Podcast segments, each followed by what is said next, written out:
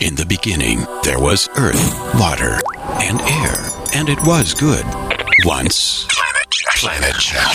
Planet Chat. 2005 is the first time in human history more people on the planet are living in cities than outside of cities. That's San Francisco Mayor Gavin Newsom talking about World Environment Day. So it's an opportunity for mayors from around the world and environmental stewards to come together to talk about what's working and what's not working and how we can improve upon the world's environment. Al Gore will be there. Al Gore will be giving a 45 minute presentation on global warming, which we absolutely enthusiastic about. Plus, cutting edge technologies around environmental sustainability. We'll be including a demonstration of a large tidal project that we're hoping to do out in the base of the San Francisco Bay, right under the Golden Gate Bridge. We'll actually have a large tube that will be harnessing the tidal energy that will be positioned right here in our own civic center so people can walk around it and discuss it. World Environment Day is June 1st through the 5th. That's Planet Check. Planet Check is made possible thanks to Pyramind. Believe in your music. Pyramind.com.